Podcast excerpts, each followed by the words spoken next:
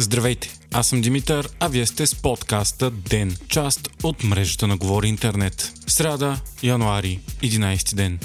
САЩ преземи въздушният си флот заради срив в електронната система за управление на полетите. Всички вътрешни полети, както и тези за и от страната бяха прекратени тази нощ в Америка заради проблеми с системата за известия Нотам, която предупреждава пилотите за потенциални опасности по маршрута на полета. За сега не е ясно какво се е случило и няма информация за кибератака. Мащабите обаче са абсолютно безпредседентни и парализираха целият въздушен транспорт на САЩ. Над 3700 полета вече не са се състояли заради срива. Всички самолети във въздуха могат да кацат безопасно, но никой самолет в страната не може да излети. В среда в САЩ трябва да има общо 21 464 полета с капацитет от 2,9 милиона пътници. Към момента Федералната авиационна администрация постепенно възобновява полетите и се очаква днес след обед българско време повечето летища да бъдат отворени българската държава си връща контрола над печално известния Златен гьол на граничния пункт с Турция Капитан Андреево. Това става след като частна фирма държеше контрола върху дезинфекцията на превозни средства за период от 10 години, печеляйки от това десетки милиони за сметка на държавата, освен сериозните съмнения за огромна корупция и внос на нелегални стоки. Министърът на земеделието Явор Гечев обяви, че българската държава ще държи монопол върху пункта.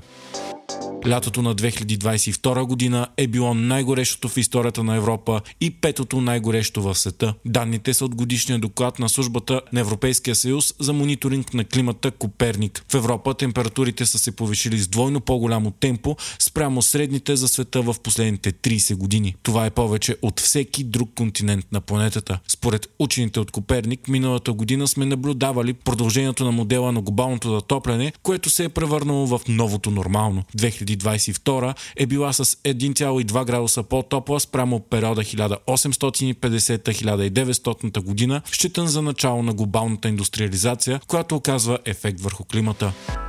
Русия изпраща спешно космически кораб, който трябва да прибере двама руски космонавти и един американски астронавт от Международната космическа станция. Причината е повреда на отоплителната система на капсулата, която трябваше да ги пребере. Вътрешният радиатор на капсулата Союз MC-22, с която екипажът долетя до станцията, получи теч след удар с метеорит на 14 декември. Така ще трябва да се изпрати нов космически кораб през февруари, а оригиналният да се прибере на Земята без екипажа си. Инцидентът прекъсна дейностите на руската част на Международната космическа станция, а САЩ обмислиха да изпратят Crew Dragon на SpaceX в случай, че Русия не успее да изстреля друга ракета Союз.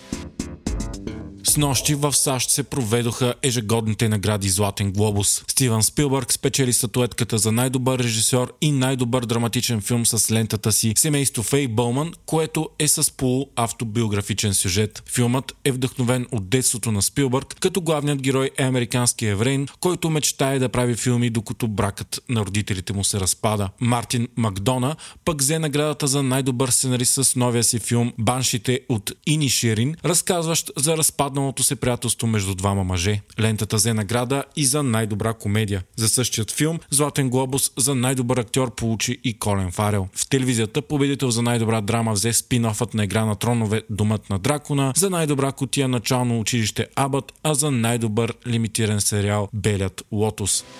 Вие слушахте подкаста Ден, част от мрежата на Говори Интернет. Епизодът подготвих аз, Димитър Панайотов, а аудиомонтажът направи Антон Велев.